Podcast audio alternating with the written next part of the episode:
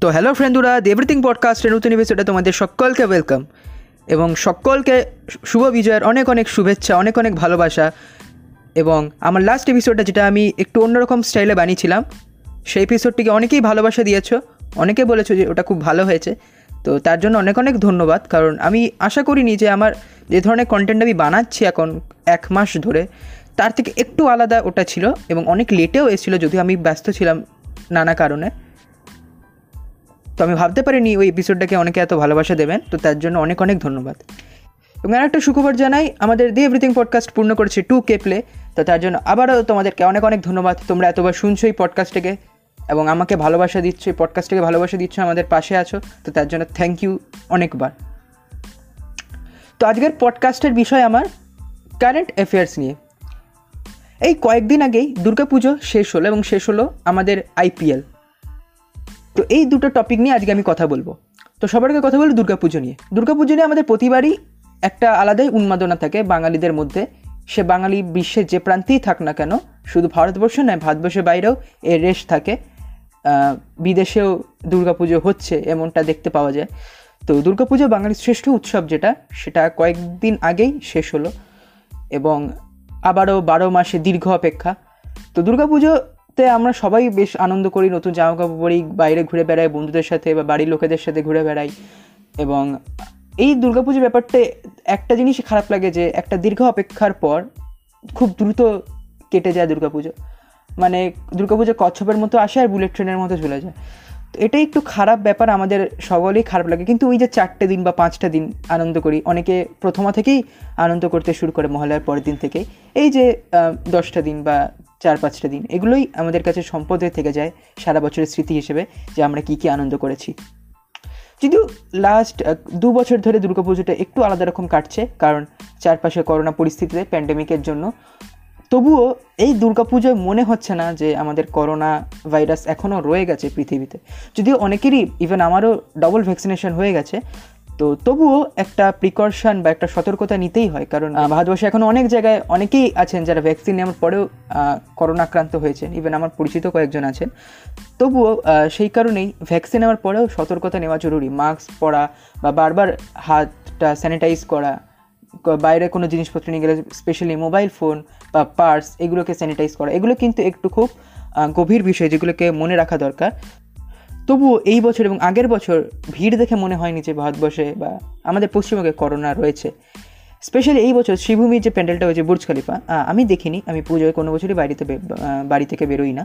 তো আমি একটা ভিডিও ক্লিপ দেখলাম, জানি না ওটা সত্যি কিনা মিথ্যা, তবুও দেখলাম যে লাখ লাখ লোক যাচ্ছে। তো আমি এটা একটা কমেডি পাঞ্চ লাইন দিয়ে পোস্টও করেছিলাম আমার সোশ্যাল মিডিয়ায় যে হাম করোনা কো লানে বলে হ্যাঁ অনলাইন এক্সামস আনে বলে।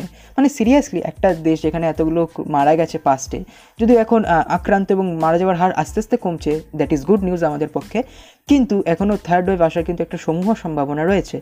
সেখানে এরকম লোক মানে দায়িত্বজ্ঞানহীনভাবে এরকম যাচ্ছে। আর লাখ লাখ লোক গিজগিজ করছে, সেখানে লোক দাঁড়ানোর জায়গা নেই, শ্বাস নেওয়ার জায়গা নেই এবং কোনো লোক যদি বাই চান্স মুখ থুবড়ে পড়ে যায় ভিড়ের নিচে, সে পদপিষ্ট হয়ে মারা যেতে পারে এমন ভিড়। তবুও লোক যাদের মধ্যে আর্ধেক জনের মাস্ক নেই মানে দাঁত থাকতে দাঁতের মর্ম কেউ করে না, এটা আমাদের বাংলায় প্রবাদ আছে।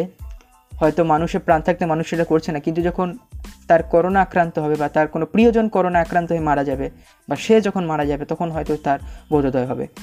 আমি চাইছি না কারোর প্রিয়জন এই করোনায় চলে যাক। আমরা সবাই চাই করোনা যেন দূরে পালিয়ে যায়। আমাদের পৃথিবী যেরকম আগে ছিল, আমরা যেরকম মাস্ক ছাড়া সারা দুনিয়া ঘুরে বেড়াতাম, যেখানে খুশি যেতে পারতাম, সেই সময় যেন আবার ফিরে আসে। কিন্তু প্লিজ যতক্ষণ না আছে প্লিজ মাস্ক পরুন। সবসময় হাতের কাছে স্যানিটাইজার রাখুন। যেখানে যাচ্ছেন স্যানিটাইজার যেন অবশ্যই থাকে। এবং বারবার হাতটাকে এবং যে সমস্ত জিনিস নিয়ে যাচ্ছেন সেগুলোকে স্যানিটাইজ করুন, যে জামা কাপড় পরে বেরোচ্ছেন বাইরে মাস্ক পরে বেরোচ্ছেন সেগুলোকে রীতিমতো ওয়াশ করুন এবং চেষ্টা করুন খুব দূরে যাতে ট্রাভেল না করতে হয় এবং ট্রাভেল করার সময় অবশ্যই সেফটি মেজার্সগুলো মানুন। তো এই বছর দুর্গাপুজোর আনন্দ কিন্তু আমাদের মতো ক্রিকেট প্রেমীদের কাছে ডবল ছিল, কারণ আইপিএলের সেকেন্ড লিগের কোয়ালিফায়ার স্টেজ এবং ফাইনাল ছিল পুজোর সময়। আইপিএল এবছর একটা খুব ইন্টারেস্টিং সময় শুরু হয়েছিল। আইপিএল নর্মাল বছরে শুরু হয়েছিল। কিন্তু মাঝখানে বিরতি নেওয়া হয়। কারণ অনেকগুলো player specially Kolkata Knight Riders আমি যে টিমকে সাপোর্ট করি, তার কিছু প্লেয়ার বরুণ চক্রবর্তী বা এরকম আরও কিছু প্লেয়ার তারা কোভিড পজিটিভ হয়ে গেছিল, তারপরে আইপিএল বাতিল করে দেওয়া হয়। কিন্তু আইপিএল শুরুর আগে আমার টিম সাত নম্বর পজিশনে ছিল সেকেন্ড লাস্ট কিন্তু আইপিএল যখন শুরু হলো সেকেন্ড লিগে দুবাইতে, সেখানে কলকাতা নাইট রাইডার্সকে কোয়ালিফাই যেতে হলে সাতের মধ্যে মাত্র ছটা ম্যাচ জিতে যেতে হতো। অর্থাৎ নাইনটি পার্সেন্ট ম্যাচ তাদেরকে জিতে তাদেরকে কোয়ালিফায়ারে যেতে হতো। সেখান থেকে তারা পাঁচ ম্যাচ জিতে কোয়ালিফায়ারে গেছে নেট রান নেটের জন্য। এবং স্পেশালি আমি কলকাতা নাইট রাইডার্স ফ্যান হিসেবে বলছি, এই চমকটা কিন্তু আমি সত্যি আশা করিনি। প্রথমে তাদের ম্যাচ ছিল আরসিবির সাথে, সেখানে তারা আরসিবিকে হারায়। তারপর মুম্বাই, যাদের সাথে আমাদের রেকর্ড খুব খারাপ, Kolkata Knight Riders maximum time তাদের কাছে এসেছে। সেই মুম্বাইকে তারা হারালো। অবশ্য সেখানে তারা দুটো ম্যাচ মাত্র হয়েছিল প্রথমে তারা গেল এলিমিনেটরে সেখানে তারা আবার আরসিবিকে হারালো। তারপর গেল তারা সেকেন্ড কোয়ালিফায়ারে সেখানে তারা আবার ডিসিকে হারালো এবং ফাইনালি তারা গিয়ে সিএসকের কাছে হারলো। যদিও ফাইনাল কেকেআর জিততে পারেনি, কিন্তু অ্যাট লাস্ট এই যে কামব্যাক যেটা আমরা দেখলাম সেকেন্ড লিগে স্পেশালি দুটো প্লেয়ারের নাম করতেই হয়। একটা সুনীল নারিন আর একটা ভেঙ্কটেশ তারা যেভাবে পারফর্ম করল এই সেকেন্ড লিগে তারা ভারতে কিন্তু অতটা সাকসেসফুল ছিলেন না। সেকেন্ড লিগে তারা যেভাবে পারফর্ম করল হ্যাটসঅপ তাদেরকে বলতেই হয়। এবং সেই সাথে যোগ্য সঙ্গ দিয়েছিলেন শুভমান গিল বরুণ চক্রবর্তী রাহুল ত্রিপাঠী এরা। এবং এই বছর আইপিএলে ভারতীয় প্রতিভা কিন্তু অনেক উদ্ভব হয়েছে। অনেক ভারতীয়রা তাদের প্রতিভা দেখানোর সুযোগ পেয়েছেন। আবেশ খান, উমরান মালিক বরুণ চক্রবর্তী ওদিকে রবি বিষ্ণয় ভেঙ্কটেশ আয়ার, ঋতুরাজ গায়কোয়াড় এরা। তবে এবছর আইপিএল একটা খুব ইমোশনাল আমাদের ফ্যানদের কাছে। কারণ এই বছর আমরা দেখলাম বিরাট কোহলির ক্যাপ্টেন্সির শেষ বছর। বিরাট কোহলির ক্যাপ্টেন্সি তার যে ওই আগ্রাসী মনোভাব জেতার খিদে, ওই মনোভাবটা কিন্তু ওই ক্যাপ্টেন্সিটা কিন্তু আমরা অনেকেই মিস করব। আশা করছি ভারতের হয়ে তার শেষ ক্যাপ্টেন্সির বছরে তিনি টি টোয়েন্টি ওয়ার্ল্ড কাপটা দেশকে গিফট করবেন। তো বন্ধুরা, আজকের দেব রিডিং পডকাস্টের এই নতুন এপিসোড এই অন্যরকম এপিসোডটি এখানেই শেষ।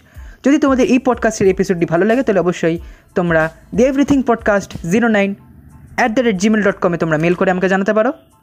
এছাড়া যদি অ্যাঙ্কার এফ এম বা স্পটিফাইতে পডকাস্টটি শুনছো, তাহলে অবশ্যই সেখানে নিচে থাকা ফলো বাটনে ক্লিক করে পডকাস্টটি ফলো করো।